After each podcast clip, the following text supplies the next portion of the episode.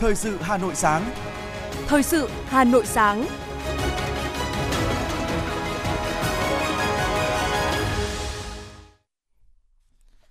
Xin kính chào và cảm ơn quý vị thính giả đang lắng nghe chương trình Thời sự của Đài Phát thanh và Truyền hình Hà Nội. Chương trình sáng nay, thứ ba ngày 1 tháng 11 năm 2022 sẽ chuyển tới quý vị một số nội dung chính sau đây. Thủ tướng Chính phủ Phạm Minh Chính tiếp Tổng Giám đốc Tập đoàn Adidas Capra Rostel. Hãng xếp hạng tín nhiệm quốc tế First Rating đánh giá tích cực về triển vọng tăng trưởng kinh tế của Việt Nam. Bộ Xây dựng đề xuất di rời trụ sở 13 bộ ngành ở trung tâm thủ đô Hà Nội ra khu vực Tây Hồ và Mễ Trì. Lần đầu tiên người dân có nơi tiếp nhận xử lý phản ánh về cuộc gọi có dấu hiệu lừa đảo. Trong phần tin thế giới, có những tin tức đáng chú ý sau. Chính phủ Hàn Quốc đã mở cuộc điều tra về thảm kịch dẫm đạp tại thủ đô Seoul khiến ít nhất hơn 150 người thiệt mạng. Lạm phát khu vực đồng tiền chung châu Âu chạm mức kỷ lục. Nga ngừng thỏa thuận xuất khẩu ngũ cốc biển đen. Sau đây là nội dung chi tiết.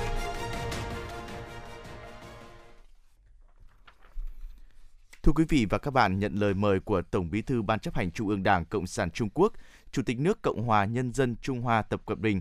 Tổng Bí thư Ban chấp hành Trung ương Đảng Cộng sản Việt Nam Nguyễn Phú Trọng và đoàn đại biểu cấp cao Việt Nam đã đến thủ đô Bắc Kinh, bắt đầu chuyến thăm chính thức nước Cộng hòa Nhân dân Trung Hoa. Chiều qua, lễ đón chính thức Tổng Bí thư Nguyễn Phú Trọng và đoàn đại biểu cấp cao Việt Nam được tổ chức trọng thể tại Đại lễ đường Nhân dân theo nghi thức cao nhất dành cho nguyên thủ quốc gia. Tổng Bí thư, Chủ tịch nước Tập Cận Bình chủ trì lễ đón. Đoàn xe chở Tổng Bí thư Nguyễn Phú Trọng tiến vào sảnh Đại lễ đường Nhân dân. 21 phát đại bác vang lên chào mừng. Tổng Bí thư, Chủ tịch nước Tập Cận Bình nồng nhiệt chào đón Tổng Bí thư Nguyễn Phú Trọng.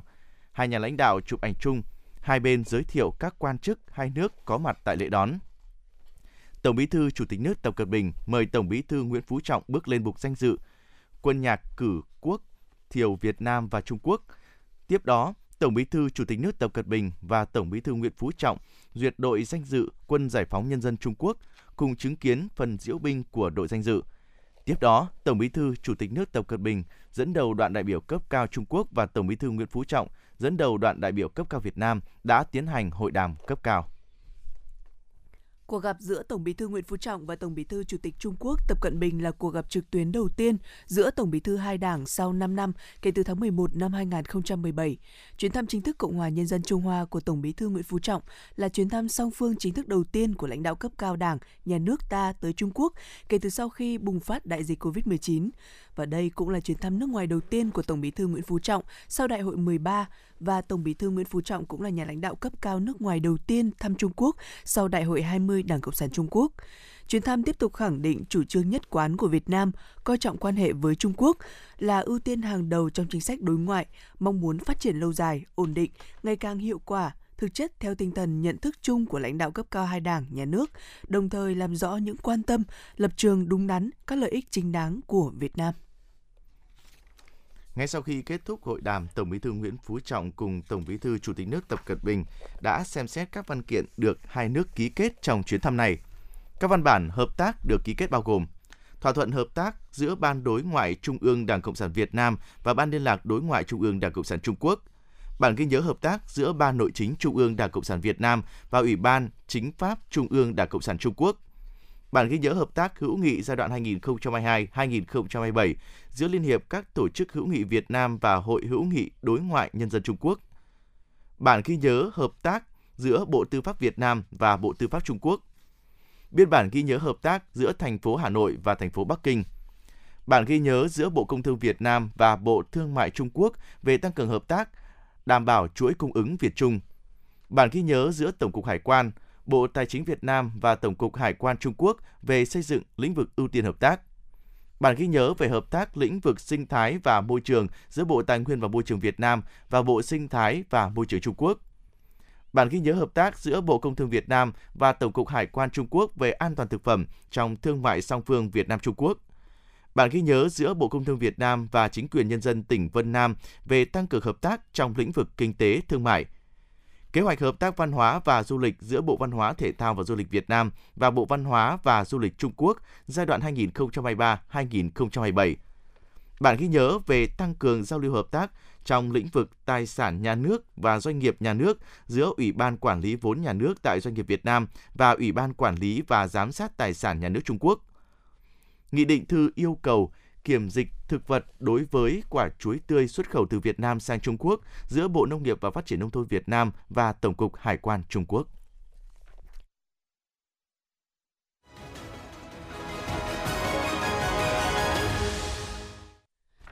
Chiều qua, tại trụ sở chính phủ, Thủ tướng Chính phủ Phạm Minh Chính tiếp Tổng Giám đốc Tập đoàn Adidas Kasper Roth. Thủ tướng Phạm Minh Chính cho biết, Việt Nam đang xây dựng nền kinh tế độc lập, tự chủ, gắn với chủ động tích cực hội nhập quốc tế sâu rộng, thực chất và hiệu quả. Chính phủ Việt Nam và cá nhân Thủ tướng luôn quan tâm tạo điều kiện thuận lợi để Adidas duy trì, mở rộng và phát triển tại Việt Nam trên tinh thần lợi ích hài hòa, rủi ro chia sẻ, qua đó góp phần vào kết quả hoạt động chung của tập đoàn cũng như đóng góp vào phát triển kinh tế xã hội của Việt Nam. Quan hệ hợp tác giữa Việt Nam và Đức. Trước mắt Việt Nam đang chuẩn bị để đón Thủ tướng Cộng hòa Liên bang Đức thăm Việt Nam trong thời gian tới đây. Tổng giám đốc tập đoàn Adidas Kasper Rostel cho biết, trong thời gian tới, Adidas sẽ tiếp tục mở rộng sản xuất kinh doanh, nâng quy mô tạo việc làm thêm cho nhiều lao động để Việt Nam là trung tâm sản xuất lớn của Adidas. Ông cũng đề nghị chính phủ Việt Nam tạo điều kiện để Adidas tham gia nhiều hơn trong đào tạo nguồn nhân lực cho Việt Nam, tạo điều kiện để Adidas có nhiều cơ hội phát triển, Thủ tướng Phạm Minh Chính đồng ý với kế hoạch mở rộng sản xuất kinh doanh của Adidas cũng như tham gia vào đào tạo nguồn nhân lực, nhất là kỹ năng nghề cho lao động Việt Nam. Thủ tướng đề nghị tập đoàn tiếp tục mở rộng sản xuất kinh doanh lâu dài bền vững tại Việt Nam, đồng thời hỗ trợ tạo điều kiện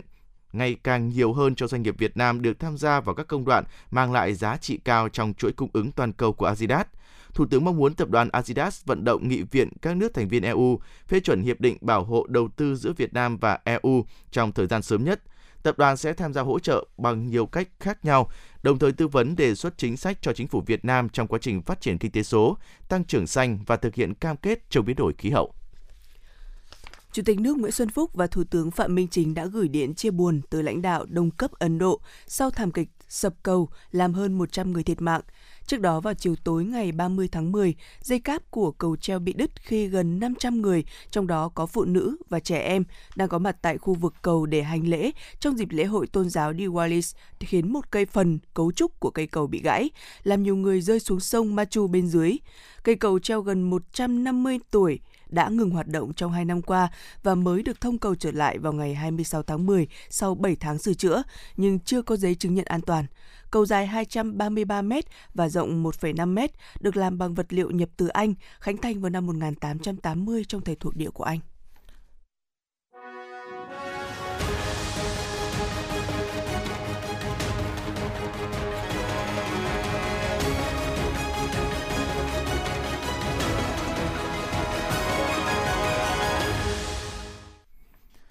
Xin chuyển sang những thông tin đáng chú ý khác. Trong 9 tháng đầu năm 2022, Thanh tra Chính phủ và toàn ngành thanh tra tiến hành đôn đốc kiểm tra việc thực hiện 5.586 kết luận và quyết định xử lý về thanh tra, trong đó có 3.440 kết luận thanh tra đã hoàn thành 100% các nội dung phải thực hiện, chiếm 61,6% tổng số kết luận thanh tra được đôn đốc kiểm tra trong kỳ. Kết quả, các cơ quan chức năng đã thu hồi 1.089 tỷ đồng, đạt tỷ lệ 60,3%. 10,2 hecta đất, xử lý hành chính 1.714 tổ chức, 4.841 cá nhân, chuyển cơ quan điều tra 76 vụ, 43 đối tượng, khởi tố 5 vụ, 3 đối tượng. Báo cáo cho biết mặc dù kết quả thu hồi tài sản tham nhũng năm sau cao hơn năm trước, song việc thu hồi tài sản do tham nhũng vẫn đạt tỷ lệ thấp. Đây là một trong những hạn chế trong công tác phòng chống tham nhũng của nước ta hiện nay. Bộ Công Thương tổ chức hội nghị ra ban xúc tiến thương mại với hệ thống thương vụ Việt Nam ở nước ngoài tháng 10 năm 2022. Theo đó, trong điều kiện dịch bệnh được kiểm soát tốt, tình hình kinh tế thương mại nước ta đã tiếp tục đà phục hồi với nhiều điểm sáng. Trong tháng 10 đầu năm nay, kinh mạch xuất khẩu đạt hơn 616 tỷ đô la Mỹ, riêng tháng 10 xuất siêu 2,27 tỷ đô la Mỹ. Những kết quả đạt được có đóng góp không nhỏ của các cơ quan tổ chức địa phương, hiệp hội và doanh nghiệp và đặc biệt là sự nỗ lực của hệ thống các cơ quan thương vụ Việt Nam ở nước ngoài. Nhiều chuyên gia cũng nhận định, thời gian tới đây để duy trì tăng trưởng nền kinh tế, nhất là xuất nhập khẩu và vượt lên những biến động trên thị trường thế giới, thì hoạt động xúc tiến thương mại cần tăng cường, nhất là với các thị trường mới, thị trường ngách với những mặt hàng mới phù hợp với năng lực sản xuất của Việt Nam. Viện Nghiên cứu Quản lý Kinh tế Trung ương tổ chức hội thảo phát triển nền tảng thương mại điện tử, thúc đẩy phục hồi và tăng trưởng. Trong những năm gần đây, thương mại điện tử Việt Nam tiếp tục phát triển nhanh và dự báo có sự phát triển vững chắc. Người dân từ chỗ không quen với mô hình mua sắm trực tuyến thì nay đã quen thuộc và coi đó là một xu hướng tất yếu trong giao dịch thương mại. Tại hội thảo, các chuyên gia cũng cho rằng để thương mại điện tử Việt Nam phát triển bền vững, hiệu quả thì chính phủ cần có những cơ chế thuận lợi cho doanh nghiệp thuộc lĩnh vực này. Cùng với đó, tạo dựng hệ thống pháp lý hoàn chỉnh cũng như hạn chế sử dụng tiền mặt trong giao dịch điện tử để kích thích thương mại điện tử phát triển. Trong bài phân tích đăng trên trang web của Fitch Rating, tổ chức này đánh giá triển vọng kinh tế tăng trưởng mạnh của Việt Nam phản ánh qua triển vọng tăng trưởng mạnh trong trung hạn, nợ chính phủ thấp hơn so với các quốc gia tương ứng và hồ sơ nợ bên ngoài tốt. Fitch Rating dự đoán Việt Nam sẽ đạt mức tăng trưởng 7,4% trong năm nay do sự phát triển trong các lĩnh vực công nghiệp, xây dựng và dịch vụ. Fitch Rating nhấn mạnh vốn đầu tư nước ngoài FDI sẽ tiếp tục là nhân tố thúc đẩy mức tăng trưởng chung và dài hạn mạnh mẽ của Việt Nam. Tuy nhiên, theo Fitch Rating, rủi ro vẫn còn liên quan đến những ảnh hưởng từ cuộc xung đột tại Ukraine và các điều kiện cho vay bị thắt chặt hơn trên toàn cầu. Fitch Rating dự đoán tăng trưởng GDP của Việt Nam trong năm 2023 sẽ ở mức 6,2%.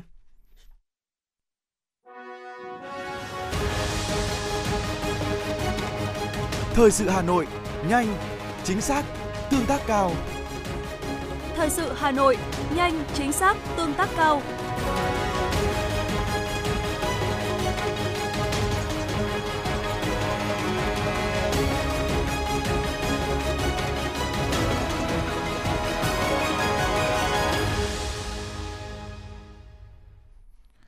Thưa quý vị và các bạn, Bộ Xây dựng vừa có báo cáo về một số vấn đề chuẩn bị cho phiên trả lời chất vấn tại kỳ họp thứ tư, trong đó có nội dung về di rời trụ sở bộ ngành khỏi nội đô thành phố Hà Nội. Bộ Xây dựng cho biết Thủ tướng Chính phủ đã đồng ý chủ trương bố trí hệ thống trụ sở bộ ngành theo đề xuất của bộ này, trong đó chỉ đạo tập trung phát triển tại khu vực Tây Hồ, Tây khoảng 35 hecta và một phần tại khu vực Mễ Trì. Phương án di rời gồm hai nhóm sau – nhóm cơ quan đã xây dựng trụ sở tại vị trí mới và cải tạo chỉnh trang tại chỗ và nhóm cơ quan đề xuất di rời. Cụ thể, nhóm cơ quan đã xây dựng trụ sở tại vị trí mới và cải tạo chỉnh trang tại chỗ bao gồm 23 cơ quan. 8 cơ quan đã được bố trí quỹ đất và thực hiện đầu tư xây mới và 15 cơ quan thực hiện cải tạo tại chỗ. Bộ Thông tin và Truyền thông vừa tổ chức họp báo công bố việc các doanh nghiệp viễn thông triển khai hệ thống tiếp nhận, xử lý phản ánh về cuộc gọi rác, cuộc gọi có dấu hiệu lừa đảo của người sử dụng dịch vụ viễn thông thông qua cuộc gọi có dấu hiệu lừa đảo. Bộ Thông tin và Truyền thông khuyến cáo khi nhận được các cuộc gọi rác, cuộc gọi có dấu hiệu lừa đảo, đề nghị người dân bình tĩnh, thực hiện phản hành phản ánh tới đầu số 156 thông qua hai hình thức gửi tin nhắn hoặc gọi điện tới đầu số 156. Bộ trưởng Bộ Giao thông Vận tải vừa có quyết định về việc ban hành chương trình tổng thể thực hành tiết kiệm chống lãng phí giai đoạn 2021-2025 của Bộ Giao thông Vận tải với 6 mục tiêu lớn. Trong quản lý sử dụng kinh phí chi thường xuyên của ngân sách nhà nước, tiết kiệm các khoản chi thường xuyên của ngân sách nhà nước, cắt giảm các chương trình dự án, đề án đã được cấp có thẩm quyền quyết định nhưng kém hiệu quả. Không đề xuất mới chương trình, dự án, đề án có nội dung trùng lập, thiếu tính khả thi – hoàn thành việc trao giao quyền tự chủ toàn diện cho khu vực sự nghiệp công lập theo quy định trên cơ sở tính đúng, tính đủ giá dịch vụ công theo lộ trình, đảm bảo công khai minh bạch, phấn đấu đạt mục tiêu đến năm 2025, tiếp tục giảm tối thiểu bình quân cả nước 10% đơn vị sự nghiệp công lập so với năm 2021, tối thiểu 20% đơn vị tự chủ tài chính.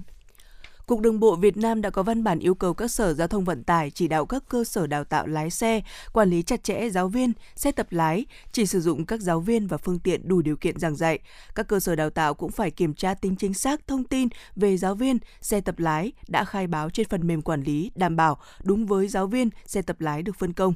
ra soát việc cấp phép tuyến đường tập lái cho các cơ sở đào tạo lái xe, đảm bảo tuyến đường tập lái phù hợp với các yêu cầu của nội dung đào tạo, giao thông thực tế trên tuyến, tránh xảy ra nguy cơ mất an toàn giao thông.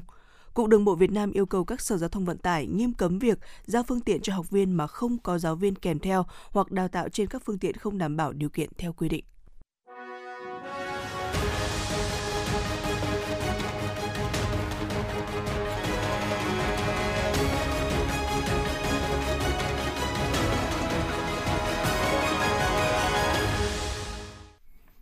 15 giờ 30 hàng ngày, anh Nguyễn Quốc Khánh và bạn đồng hành là chiếc xe 29 chỗ đã có mặt tại cổng trường tiểu học Newton, đường Hoàng Quốc Việt, Hà Nội, chuẩn bị đón học sinh. đã có hơn 30 năm cầm lái, thu nhập từ công việc đưa đón học sinh chỉ khoảng 6 triệu đồng một tháng nếu làm đủ 22 công, nên nhiều lúc anh Khánh phải tranh thủ chạy thêm. Sau khi dịch bệnh khủng hoảng kinh tế nó ảnh hưởng với công việc rất nhiều, trong cộng thêm bây giờ lại xăng dầu thành ra là ảnh hưởng rất lớn. Chạy học sinh thì cũng mất nhiều thời gian. Mỗi thì giữa giờ chạy gần thôi. Thứ bảy chủ nhật mới chạy dài. Anh Khánh cũng chia sẻ do thu nhập từ công việc này khá thấp nên anh và nhiều đồng nghiệp đều phải tìm việc để chạy thêm nhưng năm thì 10 họa mới có khách. Thu nhập bấp bênh hơn ngày xưa kiếm tiền khó hơn chứ nhiều việc mà ít xe. Bây giờ nhiều xe ít việc. Bọn anh chạy thêm các trường mầm non chẳng hạn cho các cháu đi dã ngoại hoặc là chạy đám cưới hiếu hỉ Việc xe đưa đón học sinh kết hợp với dịch vụ khác, nhiều phụ huynh lo ngại về các nguy cơ thiếu an toàn như chẳng may xe bị va quệt, hỏng hóc, chưa kịp sửa và xe quay vòng liên tục sẽ không đảm bảo an toàn kỹ thuật hoặc chính tài xế không đảm bảo sức khỏe. Khi mà chạy tour ngoài giờ thì nó sẽ ảnh hưởng đến lịch trình, thời gian đưa đón các cháu. Hai là cái vấn đề là kỹ thuật sẽ không được an toàn. Khi mà người ta gọi thêm một đối tác khác, lúc người ta bận người ta không đón đưa được. Chẳng may có vấn đề xảy ra ai là cái người chịu trách nhiệm chính ở trong vấn đề này. Chúng tôi khá lo lắng về vấn đề đó. Tôi thấy thực sự không an toàn. Thứ nhất là lái xe trong khoảng thời gian dài rất mệt mỏi, xe cũng không đảm bảo, có thể hỏng hóc hoặc va chạm. Đồng cảm với những khó khăn của cánh tài xế và các doanh nghiệp cung cấp dịch vụ xe đưa đón học sinh, chuyên gia giao thông Nguyễn Xuân Thủy cho rằng có thể tận dụng thời gian xe trống và lái xe có thể làm thêm để cải thiện thu nhập, nhưng cũng cần ràng buộc kỹ trách nhiệm đảm bảo an toàn khi chở học sinh. Lái xe có quyền tham gia các cái vận tải hợp pháp khác để mà cải thiện cuộc sống. Tuy nhiên ấy, trong cái hợp đồng ký với nhà trường ấy, là phải lưu ý những cái dịch vụ đó phải đảm bảo kịp thời gian, dự trữ thời gian để mà kiểm tra kỹ thuật, kiểm tra an toàn. Nếu vi phạm thì cũng phải chịu trách nhiệm trước nhà trường và trước pháp luật. Thì cái đó phải có cái ràng buộc thì người ta mới làm cái trách nhiệm.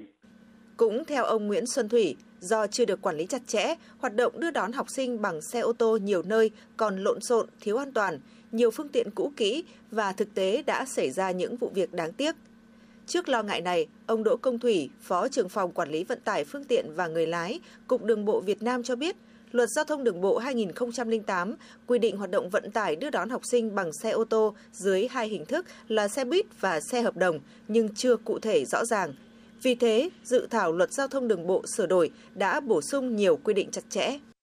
Đối với xe ô tô, phải đáp ứng các cái quy định về an toàn kỹ bảo vệ môi trường, phải có niên hạn là không quá 15 năm. Đồng thời, trên xe phải có cái thiết bị cảnh báo hoặc là đăng ký màu sơn để mà nhận diện xe mà đưa đón cái học sinh tiểu học hoặc đưa đón học sinh à, mầm non phải có cái dây đai an toàn phù hợp với lứa tuổi. Ông Thủy cho biết thêm, dự thảo luật lần này đã quy định rõ trách nhiệm của các cơ sở giáo dục trong hoạt động đưa đón học sinh bằng ô tô, tập huấn cho lái xe và người quản lý học sinh, quy trình đảm bảo an toàn khi đưa đón học sinh. Đối với học sinh tiểu học, mầm non, cơ sở giáo dục phải bố trí mỗi xe ít nhất một cán bộ hướng dẫn, quản lý và giám sát trong quá trình đưa đón.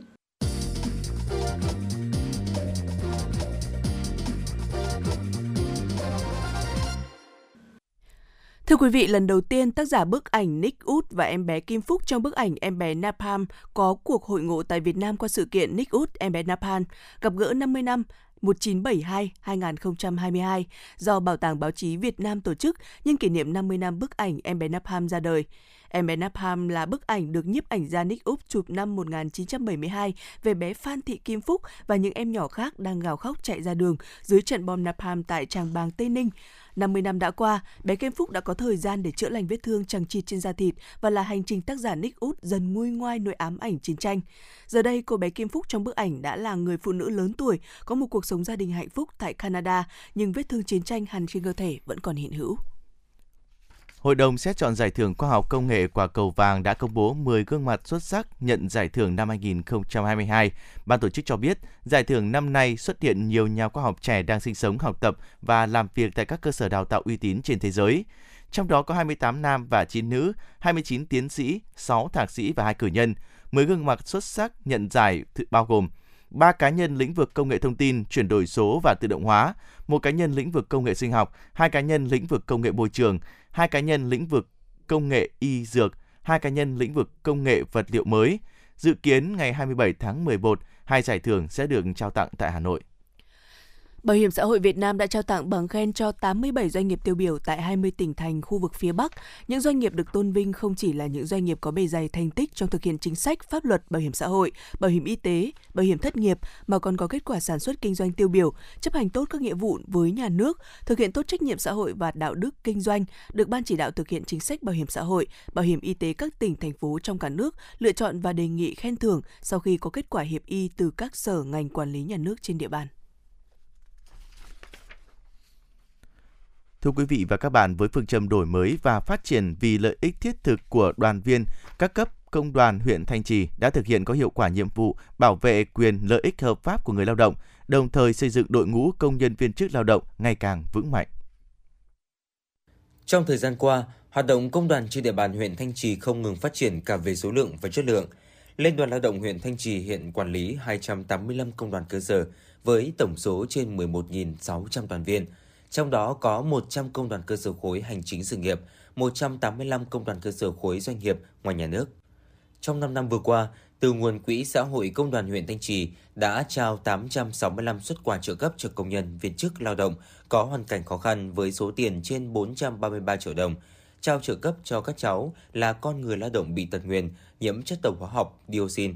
hỗ trợ kinh phí xây dựng và sửa chữa 10 nhà ở mái ấm công đoàn với số tiền 335 triệu đồng – hưởng ứng lời kêu gọi của Viện Huyết học và Truyền máu Trung ương và Hội chữ thập đỏ cùng với Ban chỉ đạo vận động các cấp, hoạt động hiến máu tình nguyện của công nhân viên chức Liên đoàn huyện Thanh Trì đã trở thành hoạt động thường xuyên và đều đặn. Liên đoàn Lao động huyện Thanh Trì đã thực hiện công tác vận động các công đoàn cơ sở và đoàn viên công đoàn tham gia. Tổng cộng có gần 2.000 công nhân viên chức liên đoàn đã đăng ký hiến máu và 1.300 đơn vị máu được tiếp nhận vào các ngày hội hiến máu tình nguyện của công nhân viên chức Liên đoàn huyện Thanh Trì do Liên đoàn Lao động huyện vận động và tổ chức, được Ban chỉ đạo huyện Thanh Trì và Ban chỉ đạo thành phố đánh giá cao, khen thưởng hàng năm. Với vai trò của tổ chức công đoàn nhằm kịp thời động viên tinh thần, chia sẻ khó khăn với các lực lượng tuyến đầu phòng chống dịch COVID-19 trên địa bàn, các cấp công đoàn huyện Thanh Trì đã có nhiều hoạt động ý nghĩa và thiết thực, góp phần đảm bảo công tác phòng chống dịch. Ông Lương Anh Dũng, Chủ tịch Liên đoàn Lao động huyện Thanh Trì cho biết. Đẩy mạnh cái việc chăm lo cho công nhân lao động ờ, bằng cái việc là triển khai cái túi an sinh công đoàn hỗ trợ hơn 5.000 uh, ờ, túi an sinh công đoàn cho công nhân lao động khó khăn rồi uh, thực hiện uh, hỗ trợ cho các doanh nghiệp uh, thực hiện ba bốn tại chỗ. Và uh, chúng tôi nghĩ là với cái sắc xanh công đoàn của màu áo công đoàn cũng đã uh, để lại những cái dấu ấn rất rõ nét. Công tác phát triển đoàn viên, thành lập công đoàn cơ sở các thành phần kinh tế gắn với việc xây dựng công đoàn cơ sở vững mạnh luôn được coi là nhiệm vụ trọng tâm xuyên suốt trong hoạt động của công đoàn. Liên đoàn Lao động huyện đã không ngừng đổi mới nội dung và phương pháp hoạt động, công tác phát triển đoàn viên, thành lập công đoàn cơ sở hàng năm luôn hoàn thành vượt chỉ tiêu. Trong 5 năm qua, đã phát triển mới 101 trên 88 công đoàn cơ sở, đạt 114,77%, kết nạp 4.504 trên 3.800 đoàn viên, đạt 118,53%. Bà An Thị Bích Đào, hiệu trưởng trường mầm non Vĩnh Quỳnh cho biết. Ban giám hiệu phối hợp chặt chẽ với công đoàn nhà trường trong công tác thi đua khen thưởng, hàng tháng tổ chức bình xét đánh giá cán bộ, giáo viên, nhân viên một cách khách quan, dân chủ và đúng với quy chế khen thưởng của nhà trường đề ra. À, đồng thời thì ban giám hiệu nhà trường cũng đã phối hợp tốt với công đoàn để phát động các phong trào thi đua nhân các ngày à, lễ lớn, các ngày à, trọng đại của đất nước cũng như của thủ đô. Hưởng ứng các phong trào thi đua do Tổng Liên đoàn Lao động Việt Nam, Liên đoàn Lao động thành phố phát động, ngay từ đầu năm, Liên đoàn Lao động huyện đã xây dựng kế hoạch và phát động phong trào thi đua tới 100% công đoàn cơ sở trực thuộc, trên 90% công đoàn cơ sở phối hợp với người sử dụng lao động, chuyên môn đồng cấp phát động thi đua, trong đó có gần 100 đơn vị phát động thi đua điểm, tập trung vào đẩy mạnh các phong trào thi đua yêu nước trong công nhân, viên chức, người lao động đối với từng loại hình đơn vị, doanh nghiệp. Với trọng tâm là phong trào ôn lý thuyết, luyện tay nghề, thi tự giỏi, lao động giỏi, lao động sáng tạo, các đơn vị sản xuất đã phát động phong trào công nhân lao động phấn đấu đạt danh hiệu công nhân giỏi, sáng kiến, sáng tạo thủ đô, đoàn viên công đoàn xuất sắc. Tất cả những phong trào này đã được đông đảo công nhân viên chức lao động các cấp công đoàn hưởng ứng tham gia với trách nhiệm cao. Anh Bùi Chiến Thắng, công ty cổ phần xây dựng Hà Khánh chia sẻ. Với ý thức ờ, luôn tự tu dưỡng rèn luyện, tôi đã luôn luôn không ngừng học hỏi vươn lên. Mỗi kết quả đạt được lại thôi thúc tôi bước tiếp tới kết quả cao hơn. Lý do quan trọng giúp tôi có động lực là không ngừng cố gắng, đó là sự quan tâm động viên sâu sắc của lãnh đạo chuyên môn cũng như công đoàn công ty. lãnh đạo chuyên môn và công đoàn công ty đã phát động nhiều phong trào thi đua gắn liền với khen thưởng, động viên kịp thời nên đã chính ờ, khách các đồng cán bộ công nhân viên là người lao động công ty không ngừng phấn đấu. Với tinh thần đổi mới, dân chủ, đoàn kết, trách nhiệm, Liên đoàn Lao động huyện Thanh Trì khẳng định quyết tâm nắm bắt thời cơ, vượt qua khó khăn, thách thức, chủ động đổi mới hoạt động công đoàn vì lợi ích thiết thực của đoàn viên, thực hiện có hiệu quả nhiệm vụ bảo vệ quyền, lợi ích hợp pháp của người lao động. Đó cũng là tiền đề vững chắc để xây dựng giai cấp công nhân huyện Thanh Trì ngày càng vững mạnh trong thời kỳ công nghiệp hóa, hiện đại hóa đất nước, góp phần đưa huyện Thanh Trì trở thành quận trong thời gian tới.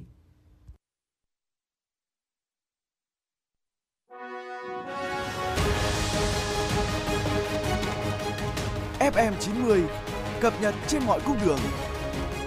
FM 90 cập nhật trên mọi cung đường.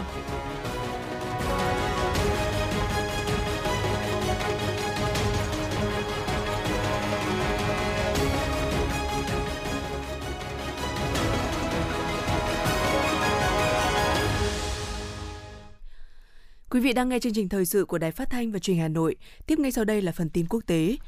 Một nhóm cảnh sát và các chuyên gia pháp y của chính phủ Hàn Quốc đã đến khu phố Itaewon, thủ đô Seoul để tiến hành một cuộc điều tra chung sau khi xảy ra vụ dẫm đạp khiến hơn 150 người thiệt mạng vào tối ngày 29 tháng 10. Cảnh sát Hàn Quốc hiện đang tiến hành điều tra nguyên nhân vụ dẫm đạp, một trong những thảm họa nghiêm trọng nhất của đất nước này sau nhiều năm à, trong nhiều năm nhằm đưa ra câu trả lời thỏa đáng cho công chúng và gia đình những nạn nhân của vụ tai nạn này. Sau vụ việc, Tổng thống Hàn Quốc Yoon Suk Yeol đã yêu cầu đối với những sự kiện tập trung đông người tự phát cần triển khai các biện pháp an toàn.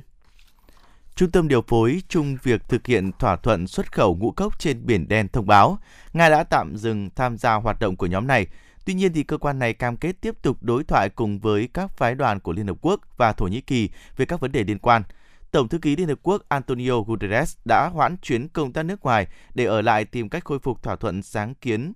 ngũ cốc biển đen được Nga và Ukraine ký kết hồi tháng 7 vừa qua. Lạm phát khu vực đồng tiền Trung châu Âu Eurozone đã vượt ngưỡng dự báo và chạm mức kỷ lục trong tháng 10 này và nhiều khả năng ngân hàng trung ương châu châu Âu ECB sẽ tiếp tục tăng lãi suất do áp lực giá ngày càng lớn. Mức tăng trưởng giá tiêu dùng của 19 nước sử dụng đồng euro trong tháng 10 đã lên tới 10,7%, tăng so với mức tăng 9,9%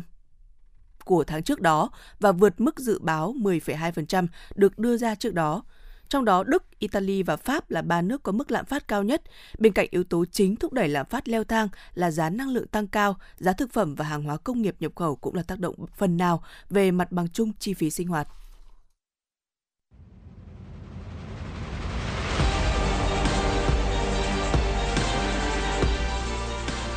Bản tin thể thao Bản tin thể thao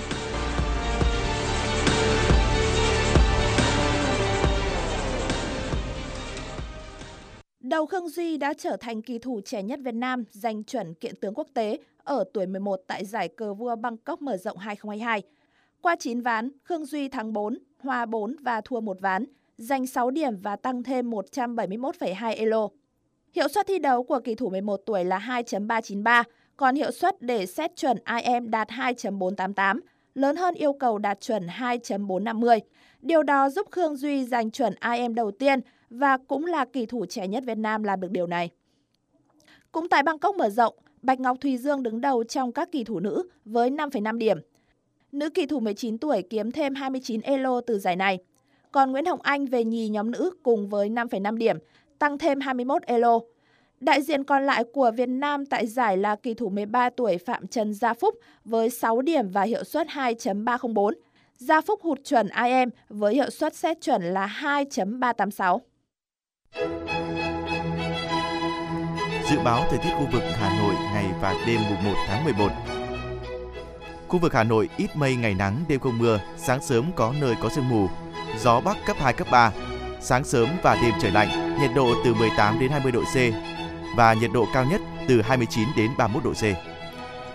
Quý vị và các bạn vừa nghe chương trình thời sự của Đài Phát thanh Truyền hình Hà Nội, chỉ đạo nội dung Nguyễn Kim Khiêm, chỉ đạo sản xuất Nguyễn Tiến Dũng, tổ chức sản xuất Trà My, đạo diễn Hoa Mai, phát thanh viên Bảo Nhật Hoài Linh cùng kỹ thuật viên Bảo Tuấn thực hiện. Xin kính chào và hẹn gặp lại quý vị trong chương trình thời sự 11 giờ trưa nay.